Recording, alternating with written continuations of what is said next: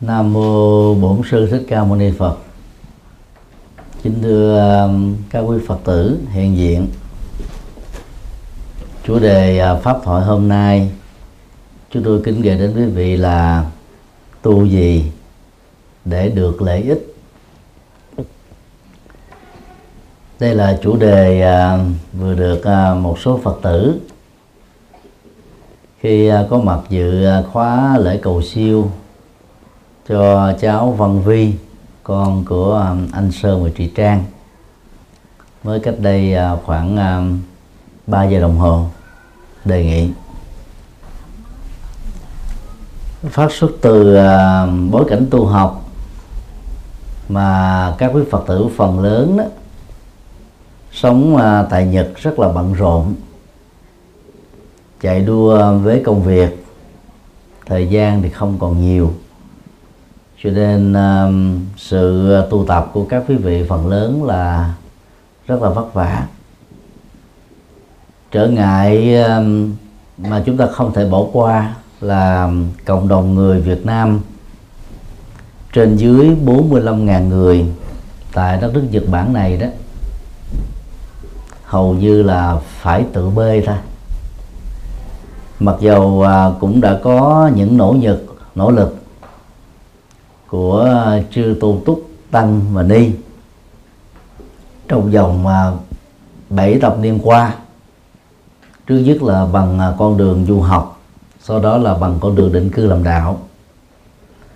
Phần lớn đó thì các chùa Việt Nam tại Nhật Bản đó, có không gian khiêm tốn và điều kiện tu học cũng không phải thuận lợi lắm hội à, Phật tử Việt Nam à, được à, thành lập cách đây không lâu. Và nỗ lực đó là nhờ vào đóng góp to lớn của hòa thượng vô sư mỹ rư. Một người có gắn bó trên năm thập niên đối với Phật giáo Việt Nam. Từ phong trào Phật giáo tranh đấu năm 1963 để xóa bỏ các phân biệt đối xử của um, chính thể gia đình trị Việt Nam Cộng Hòa của Ngô Đình Diệm. Người uh, có công uh, đóng góp uh, trực tiếp đó là sư cô tâm trí uh, từ uh, một du uh, học ni uh, trở thành là một người uh, có nguyện vọng định cư tại đây để nhằm uh, nối kết những cái hoạt động Phật sự uh, đã từng có trước đây với ờ, đời sống ờ, tinh thần của các phật tử. Thì đó là một cái ờ, niềm vui lớn. Nhưng mà vì thiếu tăng ni hướng dẫn thường xuyên, đôi lúc các quý phật tử tu tập, nhưng không biết là mình tu như thế có phù hợp với lời dạy của đức phật chưa? Pháp môn mình đang hành trì đó có thật sự là mang lại những cái kết quả an lạc từ sự trông đợi của mình hay không. Từ ờ, những ờ, vấn đề vừa nêu đó, cũng có một số người sau khi thực tập pháp môn A, cảm thấy ờ, không an tâm, từ bỏ, trở qua pháp môn B và ngược lại.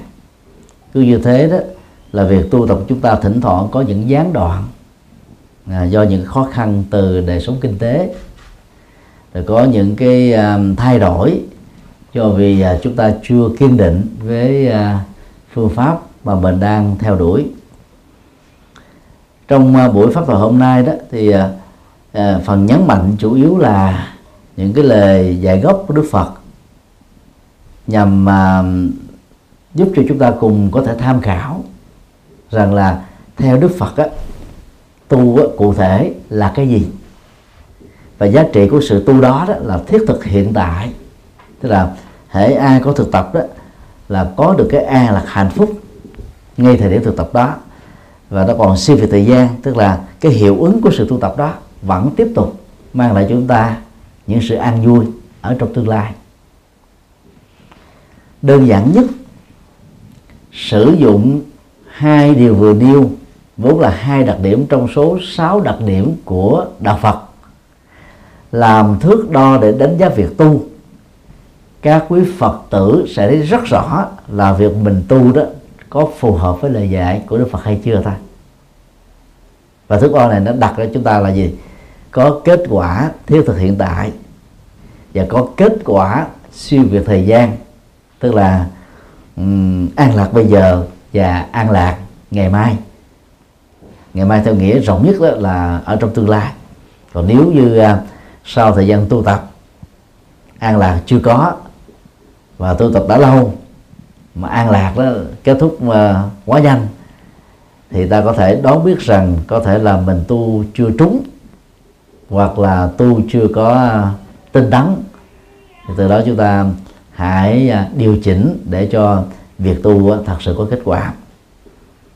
Và để um, hướng đến việc tu đó, thì à, chúng ta cần lưu ý một số điều như sau. Điều một, các phương diện của đạo Phật.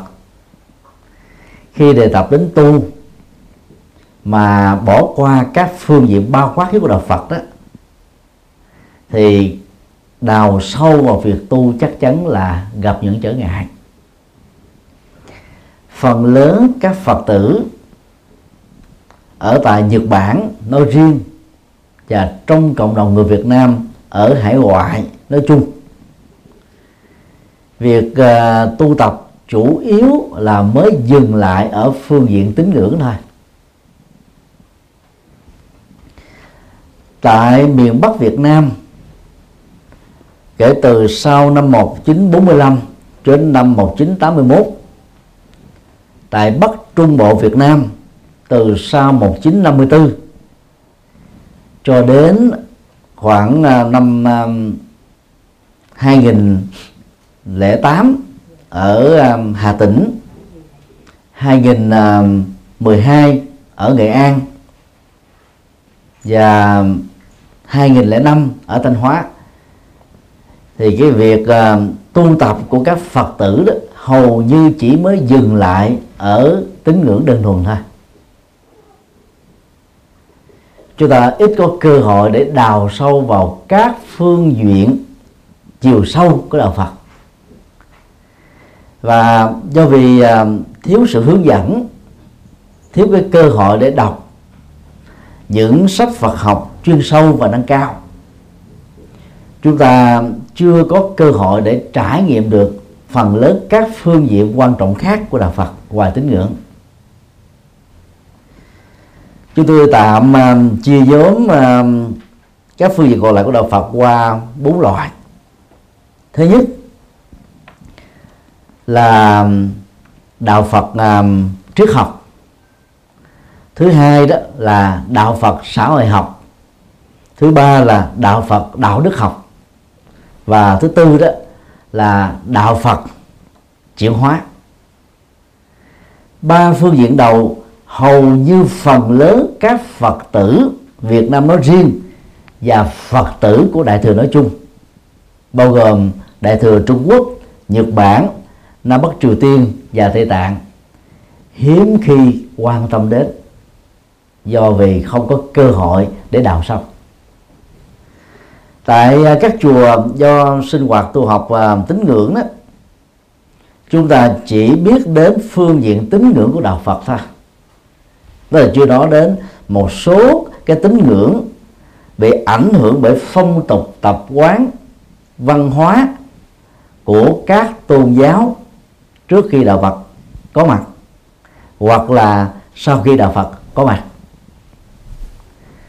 điều này đã dẫn đến một cái tình trạng là rất nhiều người đã đánh đồng các cái tập tục tín ngưỡng văn hóa dân gian và thuộc các tôn giáo khác thành bản chất của đạo Phật. Mà trên thực tế thì không. Chúng tôi tạm à, dùng à, hình ảnh, dây trùng gửi và thân cây bồ đề. Trùng gửi đó có khuynh hướng là bám vào các thân cây cổ thụ. Và khi ờ, số lượng các trùng rễ bám quá nhiều vào cây cổ thụ bồ đề đó việc chúng ta đứng từ ở um, ngoài xa nhìn về cái bồ đề đó, đó chúng ta chỉ thấy lá và các cái cọng dây trùng rễ thôi. Và lúc đó không kéo chúng ta đánh đồng trùng rễ chính là bồ đề. Và tình trạng này đó nó trở nên khá phổ biến đối với cộng đồng Phật giáo Đại thừa. Hiện nay đó, dầu đã trải qua việc làm Phật tử chính thức đôi lúc ba bốn chục năm, trong nhà của các Phật tử tại gia phần lớn đều có thờ thần tài thổ địa ông táo củ thiên quyền nữ, mẹ sanh mẹ độ và quan thánh đế quân, vân vân. Đây là các thần linh phục vụ cho hoạt động tín ngưỡng, có gốc gác từ văn hóa Trung Quốc nói chung và văn hóa tôn giáo đạo do nói riêng người à, Trung Quốc à, vào à, thế kỷ thứ nhất Tây lịch đã có chủ trương là đề cao tôn giáo bản địa, đó là nho giáo và lão giáo. Cho nên vào năm 68 khi mà đạo Phật có mặt ở Trung Quốc, cho đến là khoảng hai thế kỷ sau đó đó, ảnh hưởng của Phật giáo trở nên như là vầng Thái Dương đang khi hai tôn giáo bản địa đó uh, từ Thái Dương trở thành uh, mặt trăng từ mặt trăng trở thành ngôi sao từ ngôi sao trở thành đèn đuốc và có những tình huống trong những gia đình lịch sử từ những đèn đuốc đó trở thành như là cái ánh lập lòe của con đom đóm này. do đó à, lãnh đạo chính trị của Trung Quốc đã đề cao học thuyết tam giáo đồng nguyên nho viết tắt của đạo nho hay còn gọi là đạo khổng tử. Lão viết tắt của lão trang. Là một uh, tôn giáo ẩn tu uh, rời bỏ xã hội. Uh, có mặt ở trên uh, núi cao và trong rừng sâu. Vốn là hai tôn giáo bản địa nhưng được các chính trị gia hàng đầu của Trung Quốc á, đánh đồng và nâng cái cái giá trị của hai tôn giáo này ngang tầm với đạo Phật. Và muốn làm như thế đó, thì họ phải gắn cái cái khái niệm đồng nguyên cho ba tôn giáo, đó là đạo nho, đạo lão và đạo phật. Về bản chất, đạo phật khác hoàn toàn với đạo nho và đạo lão của trung quốc. Cho nên, không thể cho rằng là ba tôn giáo khác nhau là đồng nguồn gốc với nhau được chính sách uh, chính trị về tôn giáo này đã, đã rất thành công ở Trung Quốc. Và cũng đã ứng dụng rất thành công ở tại Việt Nam từ thế kỷ thứ nhất đến thế kỷ thứ 10 khi mà nước Việt Nam á, đã trở thành là thuộc địa của Trung Quốc. Và Trung Quốc muốn xóa sổ nền văn hóa Việt Nam à, giới thiệu cái nền văn hóa của họ đó là nho và và lão. À, với cái bối cảnh tương tác văn hóa và tôn giáo như vừa nêu đó thì đạo Phật Việt Nam nói riêng đạo Phật Trung Quốc nói chung và những nước ảnh hưởng theo Trung Quốc bao gồm Nhật Bản, Nam Bắc Triều Tiên đều phải tiếp thu một cách bất đắc dĩ các dữ liệu văn hóa tôn giáo của đạo nho, đạo lão và của các tín ngưỡng bản địa và tín ngưỡng dân gian. Do đó 21 thế kỷ đạo Phật tồn tại tại Việt Nam đó, chúng ta đã quen với cái cái hòa quyện giữa tín ngưỡng của um, đạo nho vào trong cái uh, sinh hoạt, tinh thần của người người người tu Phật này. Đến độ chúng ta ngộ nhận rằng hoặc chúng ta phớt lờ cái sự khác nhau của tín ngưỡng đạo nho hiện đang có mặt ở trong đạo Phật nhận thức này sẽ giúp cho chúng ta không dừng lại ở việc tu học Phật qua con đường tín ngưỡng nữa. Chúng tôi thường uh, sử dụng uh, khái niệm tín ngưỡng ở trong đạo Phật đó cũng giống như là cái lớp kẹo sô cô la chocolate bao bọc cái viên kim cương trí tuệ quý giá của đạo Phật và rất nhiều người chỉ mới dừng lại ở việc đó là nếm thử cái vị ngọt và vị thơm của sô cô la thôi đang khi cái giá trị cao lớn hơn nhiều đó nằm ở trong cái lỗ của sô cô la chính là phi kim cương. Thì chúng ta lại bỏ quên đi. Hay nói cái khác là khi chúng ta đào quá sâu vào trong các sinh hoạt tín ngưỡng và dừng lại tại đó chúng ta đánh mất cơ hội tiến bộ đời sống tinh thần. Mà lẽ ra đó, đạo Phật, có đủ cái cái điều kiện để giúp cho chúng ta đạt được các phương diện còn lại như vừa nêu. Khi à, đề cập đến à, đạo Phật tín ngưỡng đó thì à, chúng tôi muốn nói đến là cái việc chúng ta đi chùa chỉ mới đơn giản dừng lại ở chỗ là biết thắp hương trước bàn Phật, Bồ Tát, cầu nguyện. Tốt nhất là thế giới hòa bình. Cái đến là quốc gia thịnh trị phát triển. Gần gũi hơn đó là gia đình mình, bao gồm bản thân. Được cơm no, áo ấm, hạnh phúc, bình an. Tín ngưỡng này là chiếm đại đa số. Ngoài ra thì còn có những loại tín ngưỡng Phật giáo cao hơn. Đó là người Phật tử đó biết à, đến chùa hoặc là ở tại tư gia của mình tổ chức niệm Phật tụng kinh sám hối. Và việc đó diễn ra rất là thường xuyên. Dầu à, đây cũng là những cách tu nhưng đó là tu tín ngưỡng. Mà tu tín ngưỡng đó, thì chủ yếu là bày tỏ được cái lòng tôn kính của chúng ta dành và đối với ba ngôi tâm linh là Đức Phật Thích Ca Lịch Sử, chánh pháp cao quý của ngài và tăng đoàn tức bao gồm các vị tăng và ni, xuất gia chân chính, có lý tưởng, có năng lực phụng sự và hướng dẫn các phật tử tu học. Rất nhiều các phật tử tại gia ngộ nhận rằng, khi tham gia vào các sinh hoạt tín ngưỡng đó là đã tu trọn vẹn rồi và đó là một thiếu sót lớn. Hiện nay um, trong 10 tông phái xuất phát từ Phật giáo Trung Quốc, thì tịnh độ tông có chỗ đứng nổi trội và chiếm đại đa số, tổng số các Phật tử tại các quốc gia theo đạo Phật Đại thừa. Cũng có một số trường phái tịnh độ tông uh, trở nên thiên cực. Khi à, chủ trương rằng đó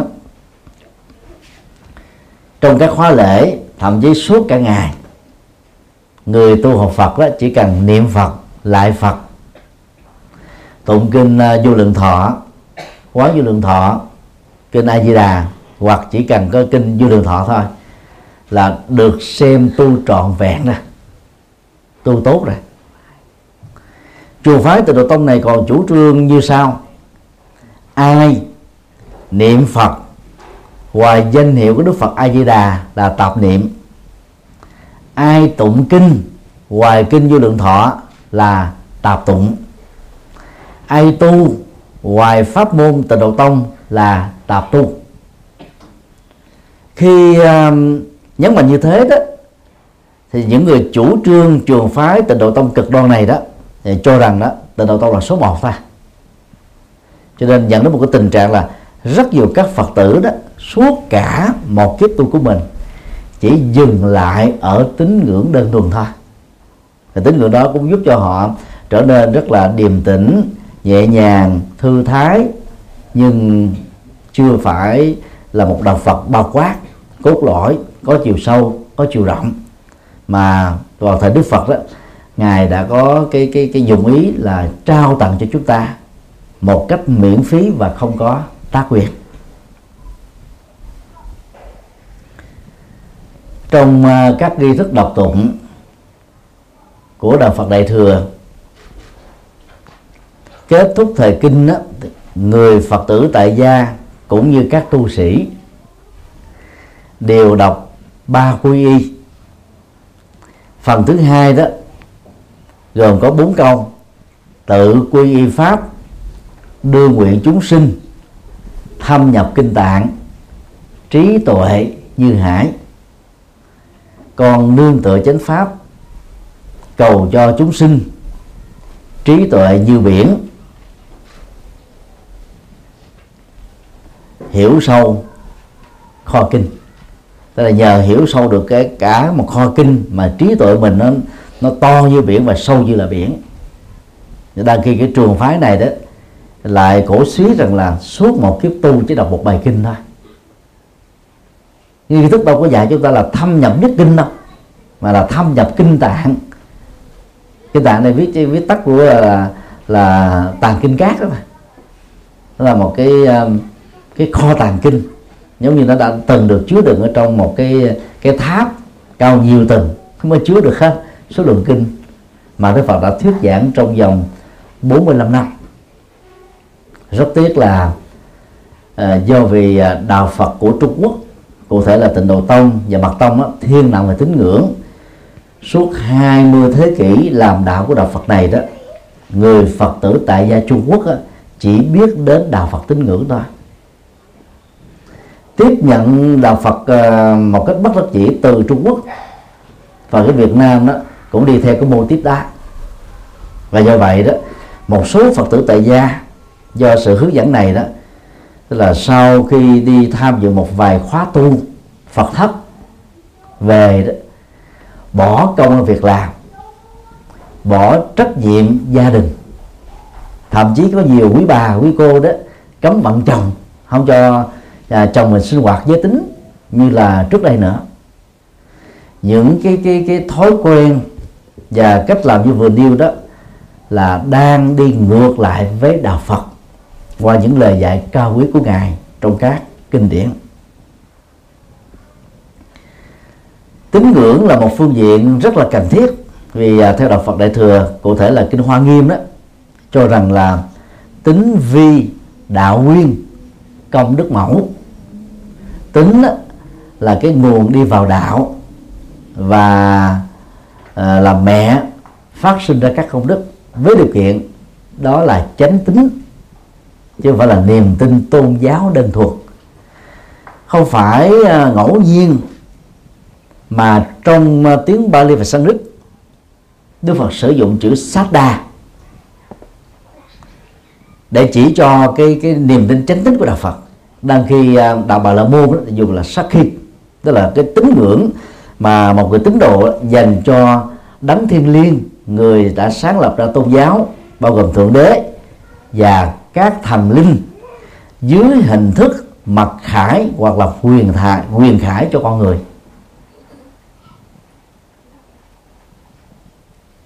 Niềm tin có lý trí khác hoàn toàn và lượt lên, vượt lên trên niềm tin uh, tín ngưỡng thông thường. Do đó đó bên cạnh cái khóa lễ mà chúng ta tham dự đọc tụng tại chùa hoặc là tại tư gia các quý phật tử, đừng nên bỏ rơi các phương diện tu học còn lại của đạo phật. Là phật tử tại gia, có nghĩa là không phải là người xuất gia. Các phật tử không cần đọc quá nhiều thời kinh trong một ngày. Lời khuyên của chúng tôi ờ, dành cho phật tử tại gia là người tại gia mỗi ngày đọc một thời kinh trung bình 50 đến 60 phút là đủ. Đối với người à, đã về hưu hoặc trong giai đoạn chưa có việc làm thời gian um, rảnh nhiều hơn có thể tăng cường thêm thời khóa thứ hai cũng bằng một thời lượng tương đương. Tại sao không nên dành quá nhiều thời gian cho việc à, à, bái sám đọc tụng? Là bởi vì đó đạo Phật có mặt trong cuộc đời này để phụng sự chúng sinh. Đó là chủ trương của Đức Phật. Để chúng ta thấy được cái cái tinh thần phụng sự đó đó, thì à, chúng tôi xin nhắc lại dữ liệu lịch sử không thể phủ định được. Sau khi à, giác ngộ trở thành à, Phật đầu tiên trong lịch sử nhân loại Đức Phật đã dành à, uh, 7 tuần lễ đầu đó tại Bồ đề độ tràng. Sau đó ngài đi bộ trung bình là 15 ngày để đến uh, Sanat thuyết giảng ba bài kinh đầu tiên. Đó là kinh chuyển pháp luân kinh vô ngã tướng và kinh à, thế gian bốc cháy cho năm người bạn đồng tu. Sau khi à, độ được à, 55 thương gia triệu phú trở thành các tu sĩ, Đức Phật mới quay trở về Ma Kiệt Đà dưới sự trị vì của Đức vua Tần Bà Sa La để à, độ quần chúng, tôn giáo, trí thức, chính trị và các thành phần còn lại của xã hội. Vì Ma Kiệt Đà đó là cái trung tâm tôn giáo, văn hóa, giáo dục, chính trị xã hội quan trọng nhất trong 16 à, tiểu bang của Ấn Độ lúc bấy giờ.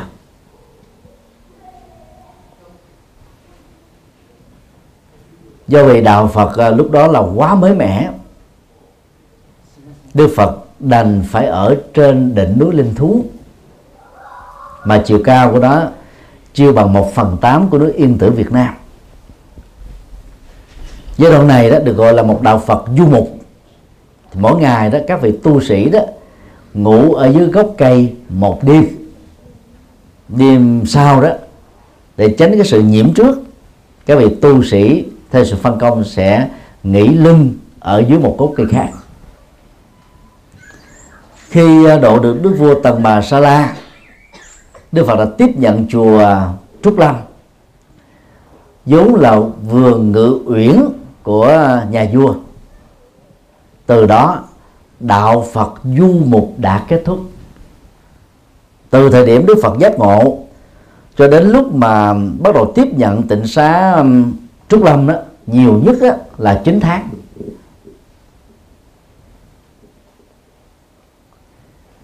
Tịnh xá trúc lâm chỉ cách núi linh thú chưa đầy ba cây số đường chim bay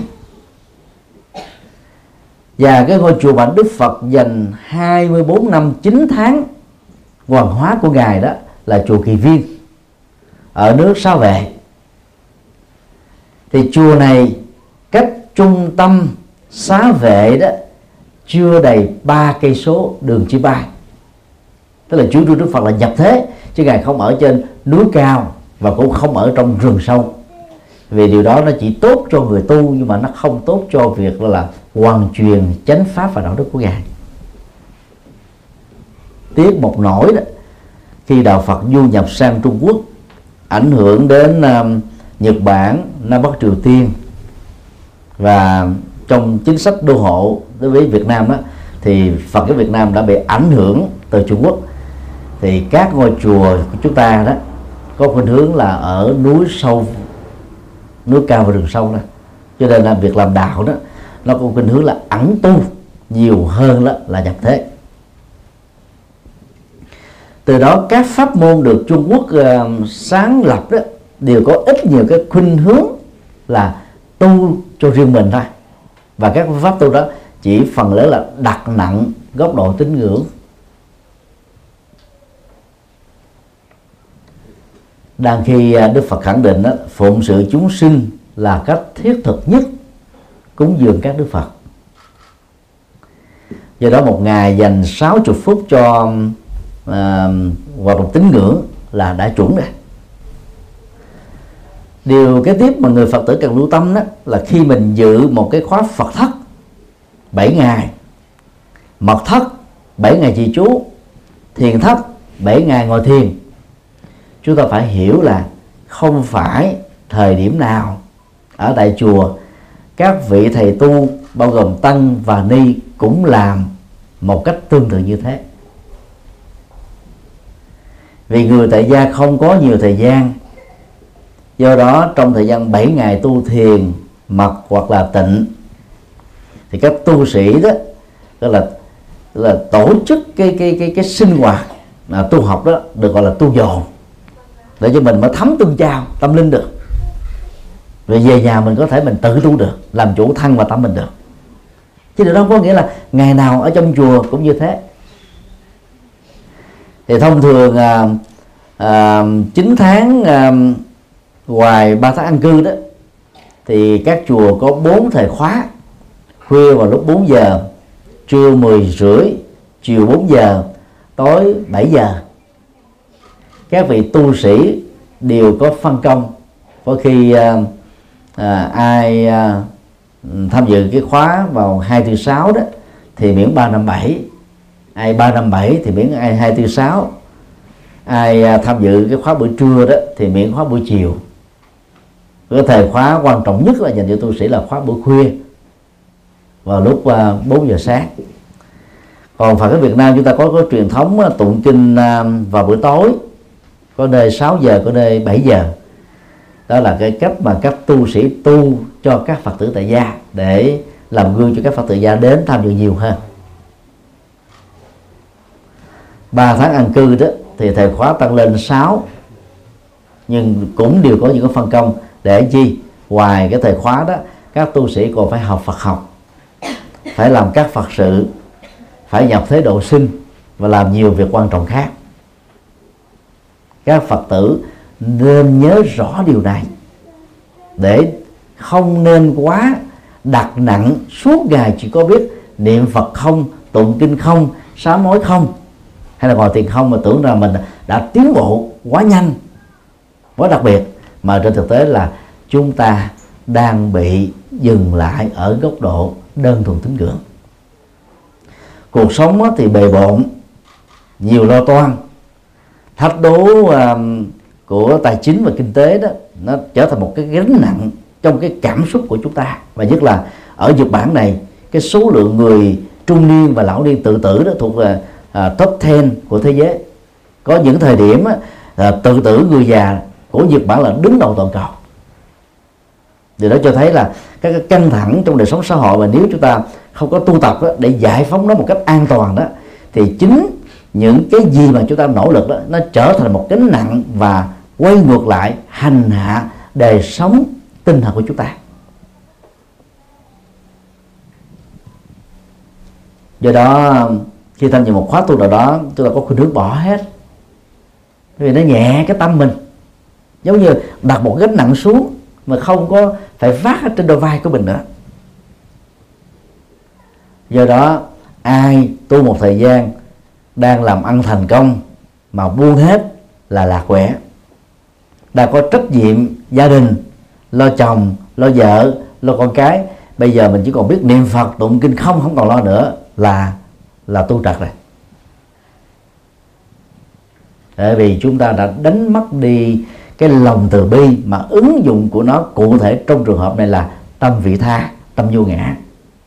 Khi mà mình không còn nghĩ về mình nhiều đó, thì chúng ta sẽ nghĩ đến người xung quanh và gần nhất là người thân thương của mình. Cho nên là để tu Phật đúng đó, thì chúng ta phải thấy rất rõ là kể từ khi làm Phật tử, tôi có trách nhiệm với xã hội hơn. Tôi đóng góp nhiều trong việc chế tạo hạnh phúc cho người thân, người thương trong gia đình của tôi hơn tôi làm được nhiều việc có giá trị và hữu ích cho cho mọi người hơn đó là tôi đúng cách. Hai vị cư sĩ được đức phật thường xuyên ca ngợi và tán dương. Nam là tỷ phú cấp cô độc nữ là triệu phú Visakha hai vị này khi nhắm mắt lìa cõi đề với tư cách là cư sĩ tỷ phú và cư sĩ triệu phú. Chứ phải nhắm mắt với tư cách là một cư sĩ tín ngưỡng. Thì họ tu học Phật một cách đúng mà. Cho nên họ vẫn tiếp tục làm ăn. Và họ biết sử dụng cái cái cái phước quả từ làm ăn chân chính của họ đó chia sẻ cho các mảnh đời nghèo khó bất hạnh cơ nhở. Điển hình nhất trong lĩnh vực này là cư sĩ cấp cô độc thực ra ông ấy tên là tu đạt. Nhưng mà vì hành vi của ông ấy là là cung cấp dưỡng nuôi chăm sóc ủng hộ cho những người cơ nhở già cô đơn. Mà ta mới gọi ông là cấp cô, cô độc cô đơn cô đơn độc là đơn độc. À, cấp là chu cấp và dưỡng nuôi. Thế thôi. Nó là một danh hiệu chứ không phải là danh từ riêng. Danh hiệu cao quý dành cho ông. Do đó các sinh hoạt tín ngưỡng mà phật tử nào kể từ khi quy y rồi mà chưa có thì phải làm sao cho có. Mỗi ngày tối thiểu là 50 phút. Không đến chùa do chùa chưa có hoặc chùa quá xa ít nhất ta phải trải nghiệm sinh hoạt đó tại nhà của mình. Trong uh, các tôn giáo có lẽ các phật tử là chểnh mãn nhất về phương diện này. Đây khi có một số phật tử đó thì lại quá cuồng nhiệt về hoạt động này. Đó là hai cái đối lập. Chểnh mãn là một sự đối lập với cái cuồng nhiệt và ngược lại. Đạo Phật chủ trương trung đạo. Thì trong sinh hoạt tín ngưỡng, chúng ta cũng phải tín ngưỡng một cách trung đạo. Một năm mà mới đi chùa chỉ có vài ba lần, như là một số phật tử ở miền bắc và bắc trung bộ, thì thấm béo vào đâu? Giống như là chúng ta đang bỏ đói tinh thần đối với mình vậy. Một người nào mà một năm trời chỉ ăn một bát cơm thì có nước là chết thôi, chứ không sống được. Hoặc ai đó một năm mà chỉ tắm một lần thì hôi chịu sao cho nổi. Chúng ta phải liên tưởng, thực phẩm tinh thần không kém phần quan trọng và thậm chí còn quan trọng hơn là thực phẩm vật chất nữa. Là khi phần lớn chúng ta là không có, gọi là chu cấp cái thực phẩm tinh thần đó cho chúng ta hàng ngày. Đó là một thiếu sót lớn, cần phải được khắc phục. Điều hai, tu à, đạo đức trong uh, tiếng Bali đó chữ tu đó là pavana. B bò h a v a n a. Có nghĩa đen đó là phát triển tâm. Như vậy theo uh, ngữ nghĩa này đó việc tu học Phật chính yếu là làm sao để thay đổi các nội dung tiêu cực ở tâm trở thành các nội dung tích cực trong à, kinh điển đại thừa thì có học thuyết uh, bi cha. Dịch uh, sát nghĩa trong tiếng việt đó là thuyết hạt giống. Đức Phật khẳng định uh, trong các kinh đại thừa đặc biệt là kinh lăng già rằng là trong cái kho tàng tâm vô tận của mỗi con người trải qua nhiều kiếp sống chúng ta gieo trồng rất nhiều các hạt giống bao gồm triết học tôn giáo phong tục tập quán và những cái thói quen sống tích cực hoặc tiêu cực. Các giống hạt giống đó có thể chia làm hai chủng loại hạt giống thiện và hạt giống ác. Có nhiều hạt giống ác đó, nó thuộc về bản năng chẳng hạn như là cái nhu cầu tính dục cái đó không cần ai dạy. Các loài động vật cũng biết con người cũng biết. Cái xấu đó thì tăng trưởng rất nhanh là cái cái thiện đó thì èo ọt được chăm sóc mà chưa trách được tăng trưởng. Đó là một cái cái nghịch cảnh mà xã hội loài người chúng ta cần phải thừa nhận để nỗ lực. Khi tu đó, phải tu đúng cách. Thì các hạt giống thiền đó trong cái kho tàng tâm của mình mới được phát triển một cách trọn vẹn như chúng ta kỳ vọng. Các loại à, cây dại và cỏ dại chẳng cần ai bón phân tưới nước chăm sóc. Xịt thuốc uh, rầy trừ sâu. Chúng sống rất khỏe tồn tại rất dài. Đang khi uh, lúa và các loại cây trái đó có giá trị cho sức khỏe và uh, sự sống con người đó thì chúng ta phải tốn rất nhiều công sức mà chưa chắc đó đã được uh, trúng mùa các hạt giống thiện cũng eo giống như là các cây trái cho con người ăn vậy do đó về à, phương diện đạo đức thì à, Đức Phật dạy chúng ta cần phải à, tu, gồm ba phương diện như sau. Thứ nhất là ý thức các hạt giống tiêu cực là một đe dọa của hạnh phúc, cho nên chúng ta phải cam kết từ bỏ chúng. Tức là từ bỏ các điều ác luật pháp đó là cán cân công bằng một cách tương đối thôi. Khi mà một người nào đó bị uh, tòa án phán quyết là có tội nếu không kháng án thì cái cái cái bản tuyên án đó đó cho thấy đó bị cáo đó đã chính thức trở thành là phạm nhân hay là tội nhân. Và tùy theo luật pháp ở một quốc gia phạm nhân đó sẽ bị nghiêm trị đúng theo cái chủ nghĩa pháp quyền. Trên thực tế đó không phải kẻ làm tội đều bị trừng trị nghiêm khắc. Cho nên lúc đó, à, kẻ làm tội nhỏ đó thì à, có thể à, là bị trừng phạt. Nhưng những kẻ làm tội lỗi lớn này giống như con con bò con trâu nó đi qua tọt tọt lúc này nó bằng những hệ thống ô dù bao che à, liên minh vân vân. Cho nên tính chân lý của luật pháp là rất tương đối.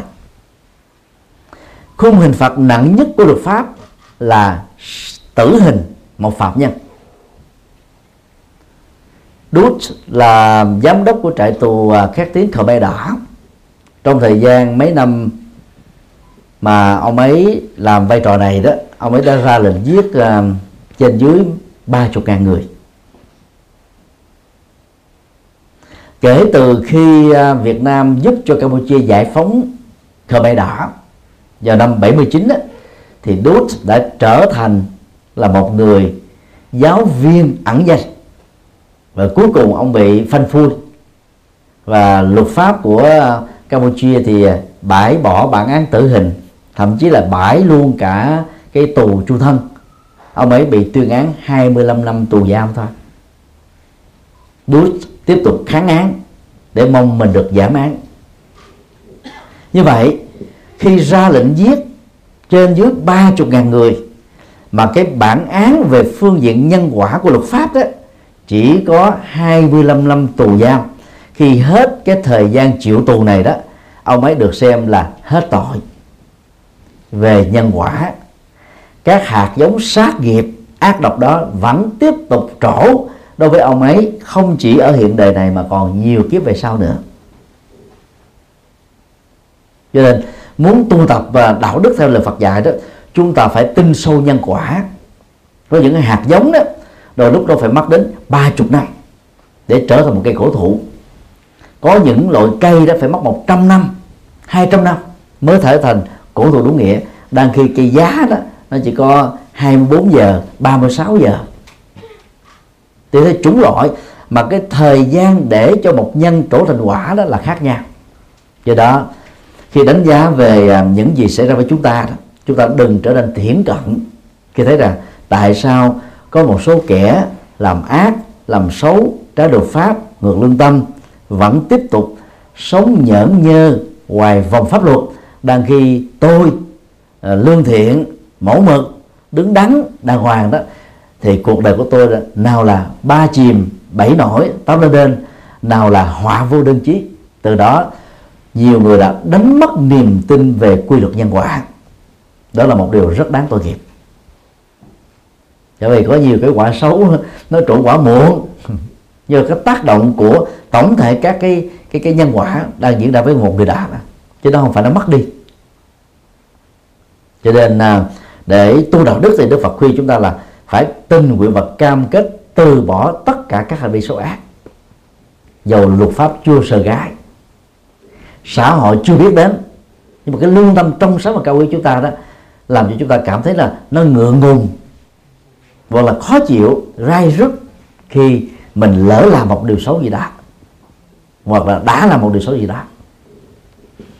Phương diện thứ hai của đạo đức Phật dạy đó đó là tình nguyện làm tất cả các thiện sự từ nhỏ cho đến lớn. Để làm công việc này đó thì à, chúng ta phải thấy rất rõ đó, là người chấp vào cái tôi xã hội nhiều chừng nào đó thì đánh mất cơ hội làm thầy sự chừng ấy. Bằng cấp cao, vì thế xã hội lớn mà được giao cho những vai trò nhỏ đó, người ta sẽ tự ái chứ, sĩ diện chứ. Tôi thế này mà đi làm các cái việc cỏn con thế kia à. từ đó, chúng ta không có cơ hội gọi là góp gió thành bão, tập hợp cát để thành sa mạc, góp nước để trở thành sông, thành biển. Đa khi các việc thiền đó, nó phải là một cái tiến trình gọi là tiệm tiến, tăng dần điều. Theo công thức, cấp số cộng và sau đó là cấp số nhân. Cho nên, đang khi chờ đợi những cái công việc xứng đáng và phù hợp với cái năng lực và vị thế mà mình đang có, thì theo đạo Phật đó chúng ta không nên từ bỏ các cơ hội để làm các việc thiện giàu rất là nhỏ nhoi. Còn hơn là không làm cái gì. Người không làm cái gì hết á, thì nó dễ rơi vào tình trạng là nhàn cư vi bất thiện. Tức là ăn ăn không ngồi rồi thì làm việc tào lao. Chữ bất thiện đây nhẹ nhất là chuyện tào lao. Còn không là chuyện phạm pháp. Vừa ừ, lỗi luật pháp vừa có lỗi về dân sự người ăn không ngồi rồi đó làm làm cho cuộc đời mình trở nên rất là nhàm chán, cô đơn. Và cái này đó, nó tạo ra tuyệt vọng. Cho nên cứ phải tận dụng cái quỹ thời gian ngắn ngủi của kiếp người để làm những việc đáng làm. Phương diện thứ ba, từ bỏ ác và làm các việc thiện đó phải bằng động cơ cao quý và trong sáng tự tịnh kỳ ý. Kỳ đây là đại từ, ha.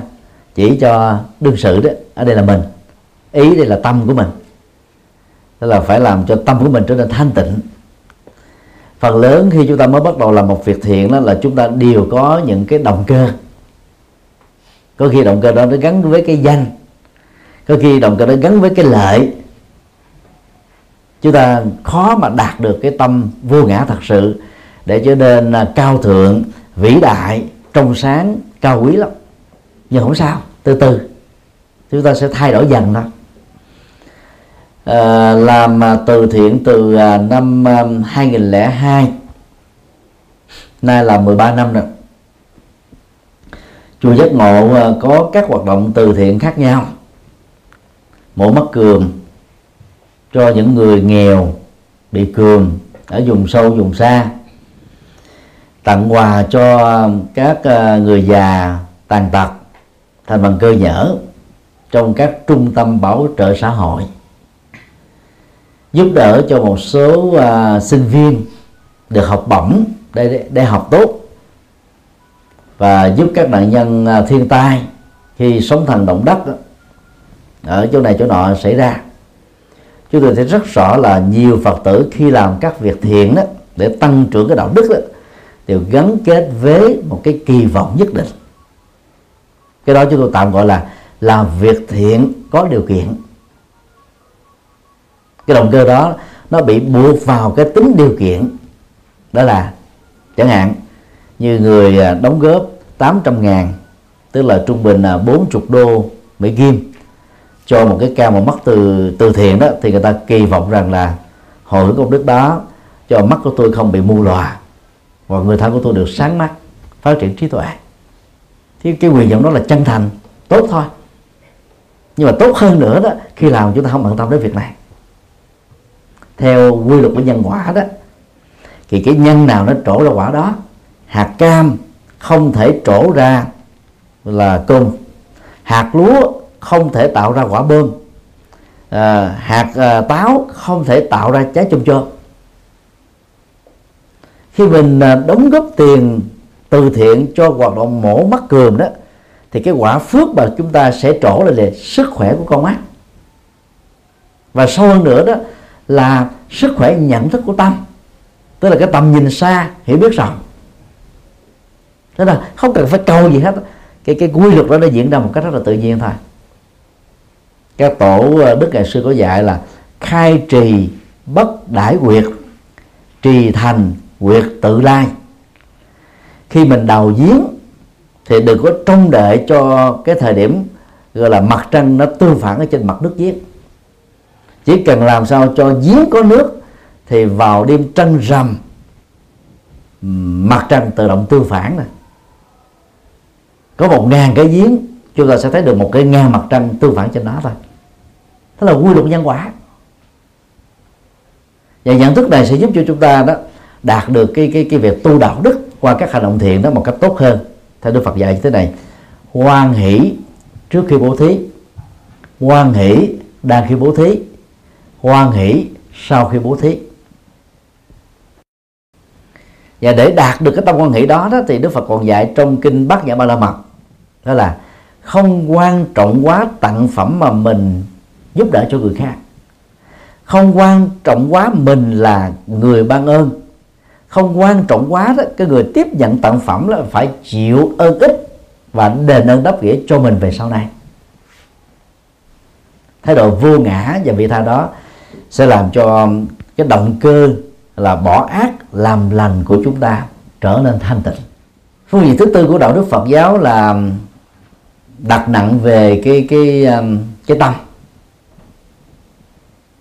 vì tâm là đạo diễn của các hành vi bao gồm thân thể và lời nói. Do đó làm các việc thiện không vẫn chưa đủ mà phải làm việc thiện bằng một động cơ cao quý nữa nên đánh giá một cái vấn đề gì đó người Phật giáo không đánh giá đơn thuần ở kết quả mà đánh giá bởi cái động cơ của người khác. Nhưng khi cái, cái, cái thiện chí thiện tâm của ta rất tốt nhưng mà giới hạn của tri thức giới hạn năng lực giới hạn các cái điều kiện thuận nhiên. Cho cái thành quả đạt được là nó không bằng được cái cái cái sự trong đời của chúng ta. Cho lúc đó là mình đi giận người thân của mình giận bạn của mình. Và làm cho những người như thế dễ dàng bị nhục chí chán nản thất vọng. Do đó tập uh, tán dương công đức đối với những việc làm mà người khác đóng góp tạo ra các thành quả thiện ích cho xã hội cộng đồng. Mà muốn như thế đó, chúng ta phải đi tìm kiếm những cái phương diện tích cực của người khác để nói về.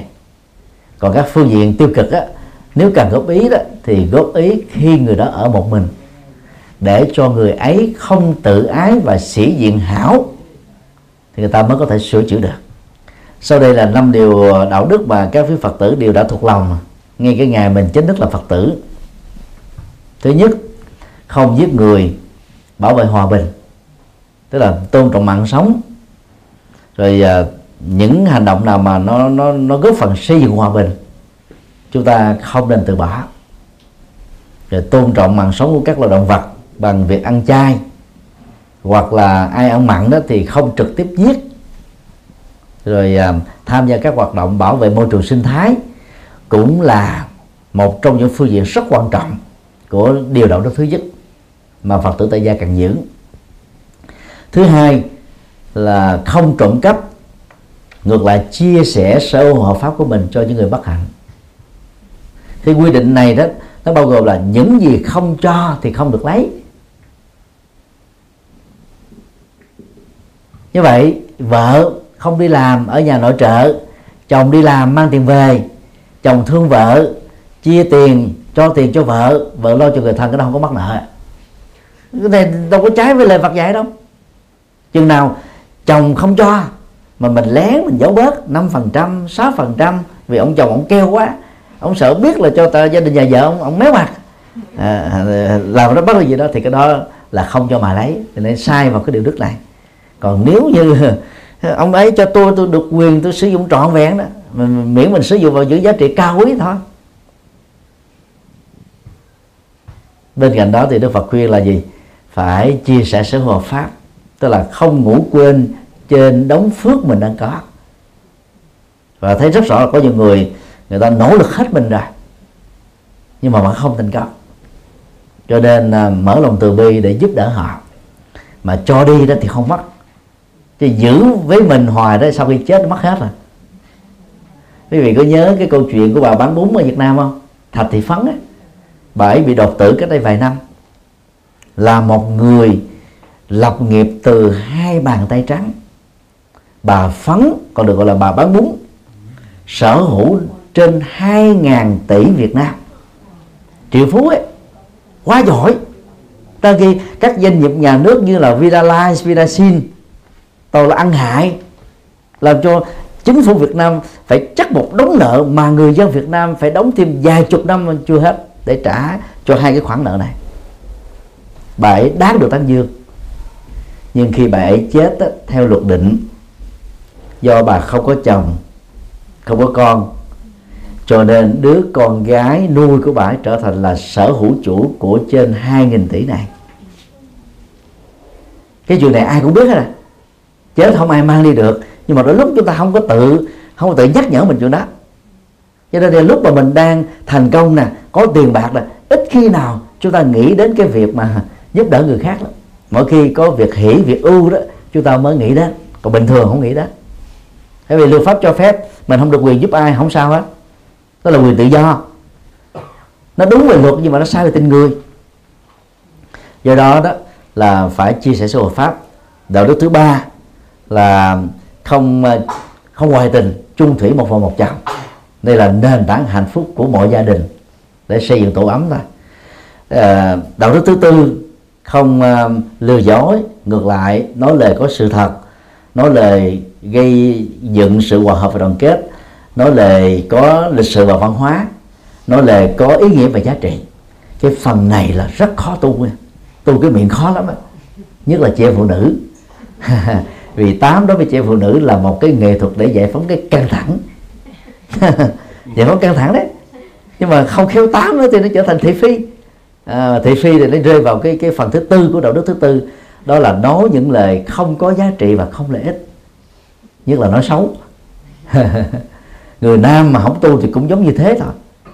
Cho nên là phải tu thật là nhiều để chúng ta làm chủ được cái miệng. Nói cái gì là chắc cú cái đó.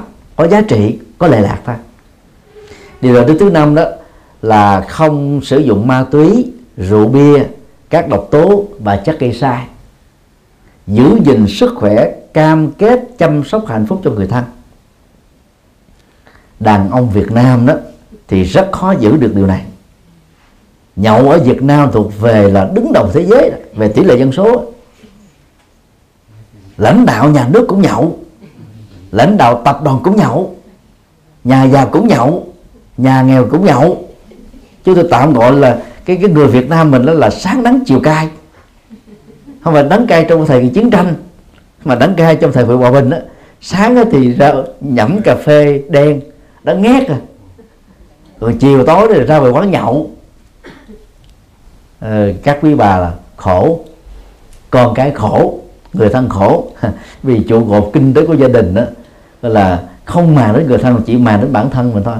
Nhậu xong là quát thước rồi thì thôi đâu còn gì mà lo lắng cho người thân nữa. Do đó cái thiệt thòi nó nằm ở người vợ và những đứa con thôi. Cho nên à, năm điều đạo đức này đó nó là nền tảng của đời sống xã hội ta toàn bộ luật pháp thế giới là dựa trên năm điều này.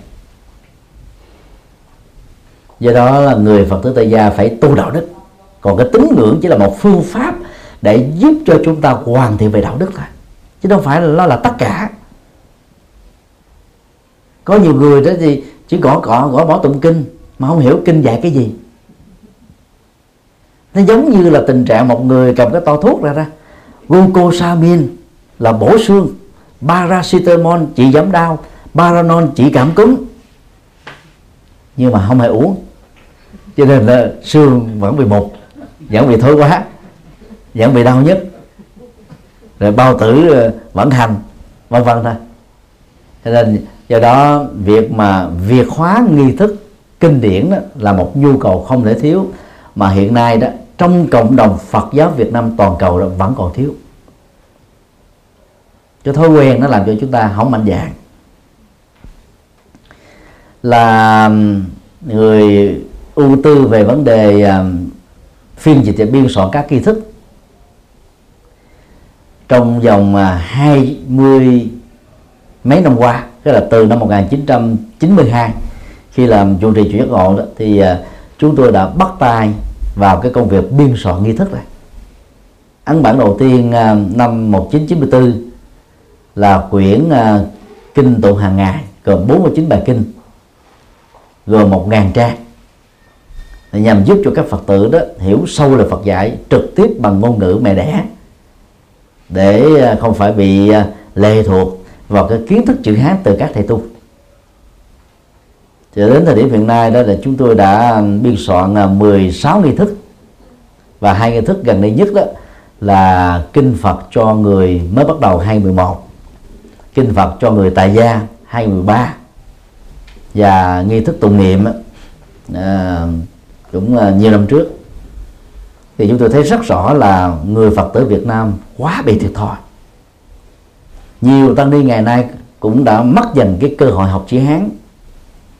Họ đọc chữ Hán mà họ còn chưa hiểu. Huống hồ là các Phật tử mà đọc âm Hán Việt đó, thì giống như là là đọc sớ táo quân vậy ta, cái hiểu gì đâu. Mà không hiểu rồi thì tính ngưỡng hóa đạo Phật, vậy thôi. Cho nên là chúng ta phải tăng cường, gọi là tu trí tuệ để chúng ta mới đào sâu vào cái việc tu đạo đức được. Người có trí tuệ đó thì đạo đức nó được thành tựu thôi mà rất tiếc là phương diện này chúng ta bỏ ngỏ từ lâu. Điều ba tu xã hội. À, khi nãy chúng tôi đã có nhắc cái câu nổi tiếng của đức phật phụng sự chúng sinh là thiết thực cúng dường các đức phật. Bằng chủ trương này đó phật giáo ở trong nước đó vào những ngày lễ lớn đặc biệt như là à, tuần lễ Phật đản từ mùng 8 cho đến ngày rằm tháng 4 âm lịch. Điều tha thiết kêu gọi các vị tăng ni và Phật tử làm phụng sự xã hội và cộng đồng. Mỗi người tùy theo sở trường, thời gian cho phép, điều kiện kinh tế, ráng làm những việc khó làm, ráng làm những việc cần làm, ráng làm những việc có giá trị. Sau khi à, giác ngộ với cội bồ đề đó, thì hai nhân vật đầu tiên mà đức phật nghĩ đến đó, đó là sa môn arala và sa môn uddaka. Hai vị đạo sĩ này có công đã hướng dẫn đức phật đạt được hai loại thiền. Vô sở hữu xứ để giảm đi nỗi khổ niềm đau và phi tưởng phi phi tưởng xứ để cảm thấy cái, cái, cái đời sống tinh thần của mình đã trở nên nhẹ nhàng bay bổng thư thái thấy được các giới hạn của các phương pháp này đã Đức Phật đã đã, đã từ bỏ và cuối cùng ngài phát hiện ra con đường bát chánh đạo tức là trung đạo để ngài à, giác ngộ thành Phật. Nghĩ đến hai vị thầy này Đức Phật muốn đền tạ ơn đức cho họ đã khai tâm ngài. Nhưng do những giới hạn họ đã khẩn lại ở cái cái thành quả đó. Rất tiếc là một người đã chết à, ba uh, chục ngày người còn lại là chết 7 ngày trước giác ngộ năm người Đức Phật nghĩ đến kế tiếp đó là năm người bạn đồng tu. Và ngài đã thực hiện việc cảm hóa họ. Tuần lễ um, thứ hai sau khi giác ngộ đó sách sử uh, Bali mô tả là Đức Phật đã đứng cách cái cây bồ đề khoảng um, 50 mét.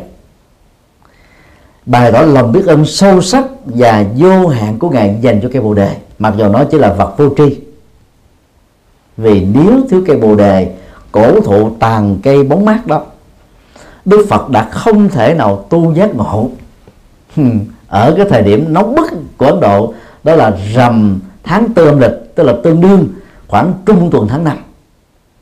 Mà trung tuần tháng năm vừa rồi Ấn Độ như chúng ta biết là nóng 50 độ C, chết trên 2.000 người. Năm nào ở Ấn Độ, chết do nóng đều xảy ra. Cây bồ đề đó phả ra khí oxy lớn nhất trong các loại cây. Trước khi Đức Phật thành Phật lập ra đạo Phật đó thì cây bồ đề đã có một cái vị trí tín ngưỡng rất quan trọng ở trong đạo Bà La Môn.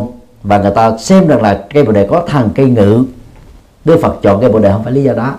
Vì Đức Phật đó là học rất giỏi. Cho nên Đức Phật biết là ở trong cái rừng cây âm u đó cây bồ đề đã cho nhiều cái oxy nhất. Ngài ngồi với nó thiền định đó, thì cái cái cái năng lực, khí công của ngài nó sẽ tốt, giữ sức khỏe bền vững thì ngài mới tu đắc đạo được. Cho nên ngài đã thầm biết ơn nó, đứng như vậy suốt 7 ngày để đền ơn và trên nền tảng này đó, Đức Phật đã lập ra học thuyết đền ơn trên nền tảng biết ơn. Và đây là một trong bốn trụ cột của học thuyết tri ân của Đức Phật. Bốn đối tượng Đức Phật khuyên à, chúng ta cần phải đền ơn nghĩa.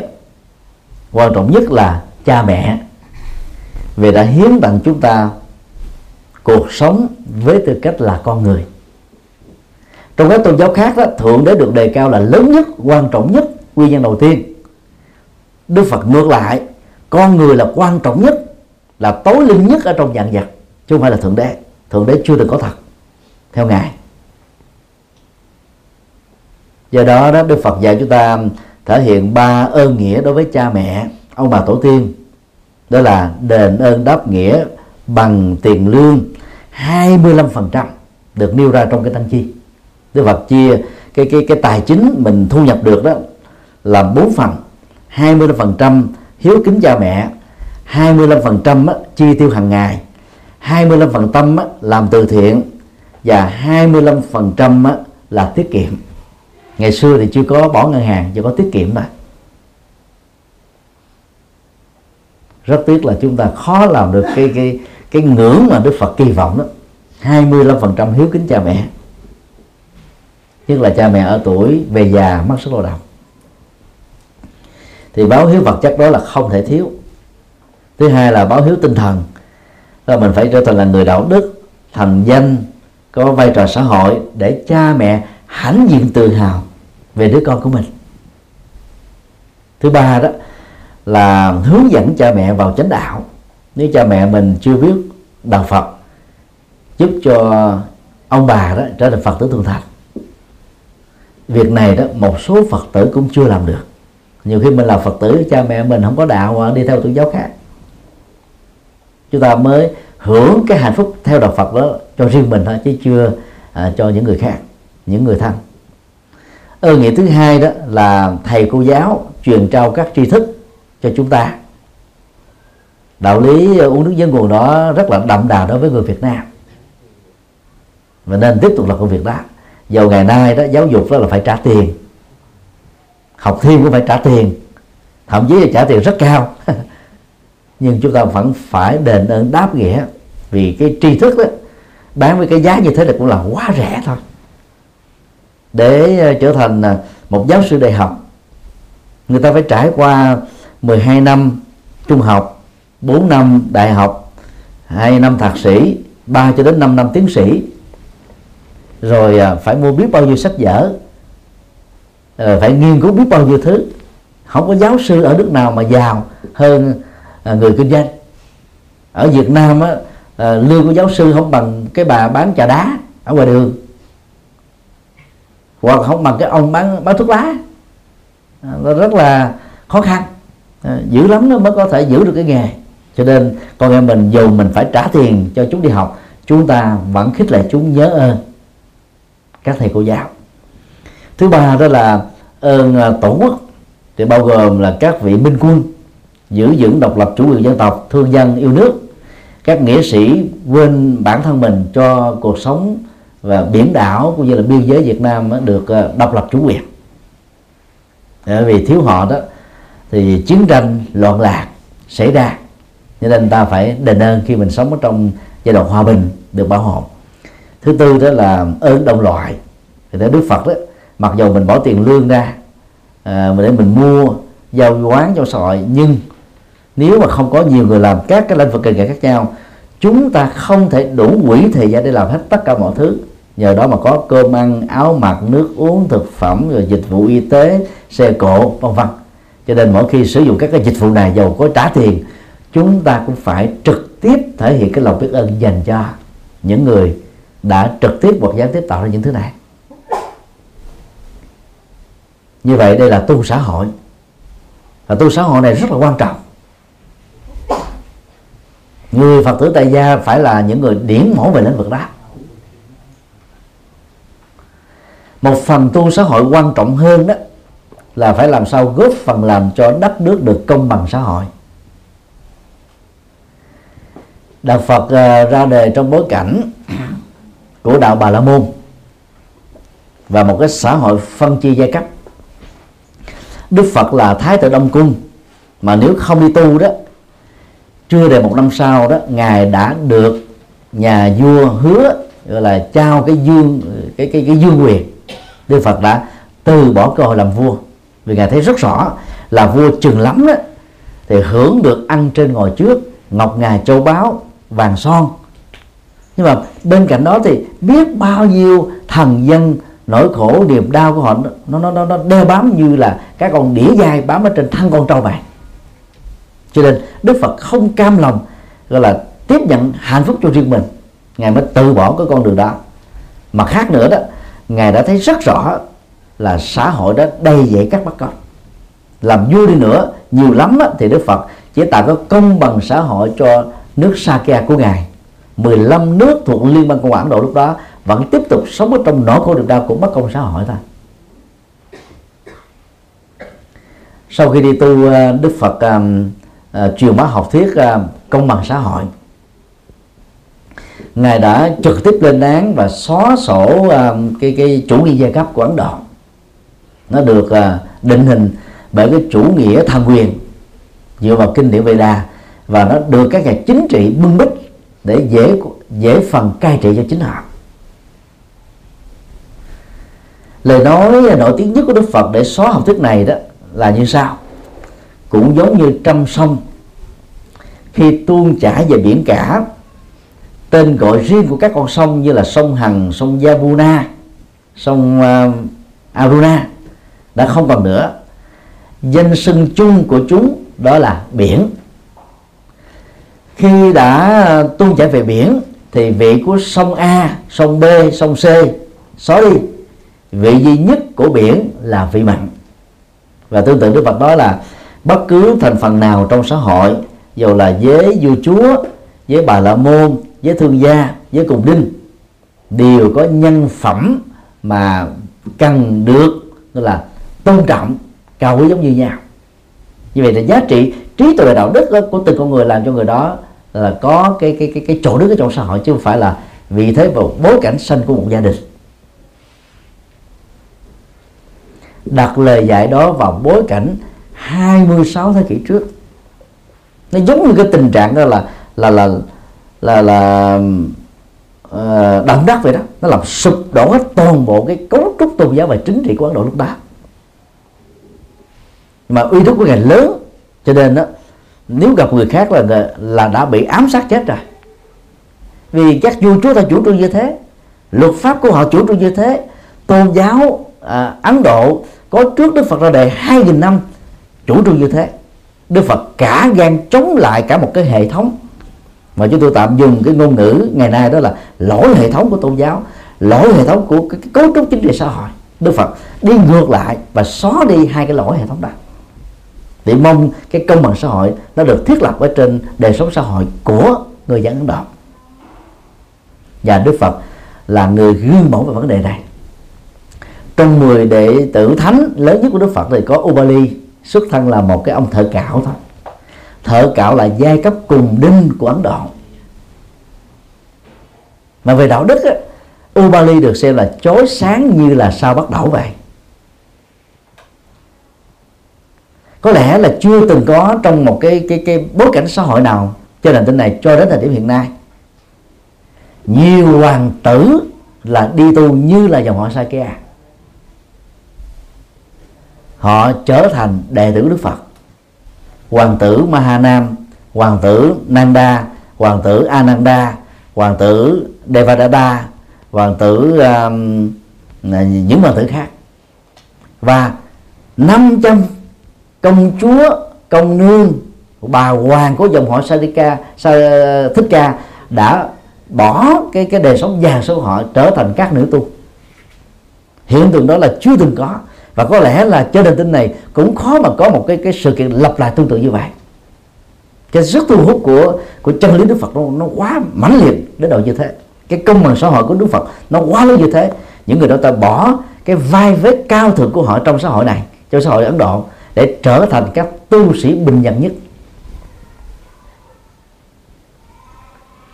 Một à, thi sĩ à, của đạo hồi đó khi à, được mời đánh giá về Đức Phật đó ông à, viết một câu như thế này nè. Nếu muốn thấy một con người vĩ đại trong một chiếc áo sa môn mà xuất thân người đó là một vị vua, thì đó chúng ta chỉ nhìn thấy ở Đức Phật Thích Ca thôi. Bỏ một cái đời sống bằng sâu mà trở thành một người bình dân là khó lắm. Từ một người bình dân leo lên bằng sâu thì dễ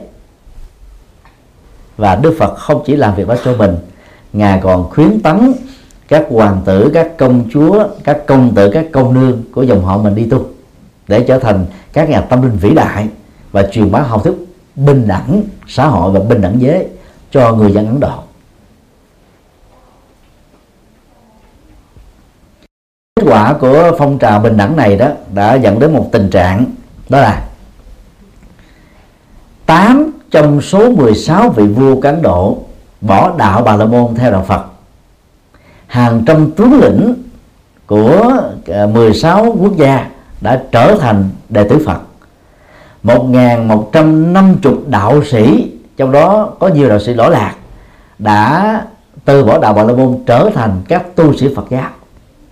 Ít nhất là 55 triệu phút do sự hướng dẫn của gia xá đã trở thành 55 tu sĩ Phật giáo.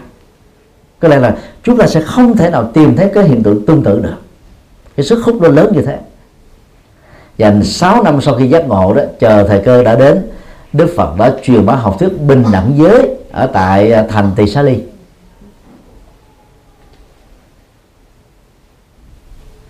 Vào à, thời của Đức Phật đó tại Ấn Độ đó chị em phụ nữ chỉ làm ba chức năng thôi.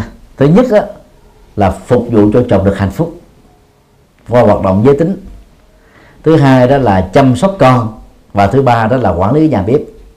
Người phụ nữ không ra đường, không có tham gia hoạt động tôn giáo, không có dự phòng vào các sinh hoạt xã hội, tuyệt đối là không được đi học và không thể nào trở thành, gọi là, giáo viên, không thể tham gia chính trị.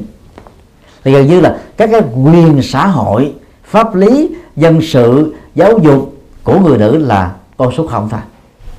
Đức Phật đã xóa cái học thuyết đó xóa cái quan điểm đó. Và Đức Phật chứng minh cho mọi người thấy đó là trong giáo đồ của ngài đó có các vị thánh nữ. Cho nên uh, tu học theo Phật thì uh, chúng ta nên uh, là thể hiện cái sự biết ơn rồi uh, truyền bá học thuyết bình đẳng tạo ra cái công bằng xã hội và phải là những người điển mẫu về vấn đề đó thì khi mà cái công bằng xã hội có đó thì cái dân chủ nó lại phát triển theo. Và dân chủ nó tạo ra công bằng xã hội. Nó giống như bóng và hình vậy nè. Thời đức phật đấy đức phật rất hương mẫu mặc dù ngài là thầy của tất cả các vị thánh a la hán nhưng mà khi biểu quyết một cái vấn đề gì đó trong giáo đoàn đó đức phật không áp đặt trên đệ tử của ngài. Biểu quyết của đức phật là biểu quyết đó là, là toàn bộ chứ không phải là đại đa số đâu. Nó còn khó hơn dân chủ ngày nay đó dân chủ ngày nay nó chỉ là à, quá bán nè là đạt yêu cầu. Còn đức phật là phải toàn thể. Cho nên đó đức phật đưa ra có ba hình thức dân chủ và biểu quyết. Biểu quyết một lần đối với những việc là thông thường. Biểu quyết hai lần đối với những việc quan trọng. Và biểu quyết ba lần để sẽ lấy sự đồng thuận tuyệt đối đối với những việc là cực kỳ quan trọng thuật ngữ Phật học gọi là yết ma. Tiếng uh, Bali và Sanskrit gọi là Sangha Kama tức là biểu quyết tăng đoàn. Thể hiện một cái tinh thần dân chủ rất là đặc biệt.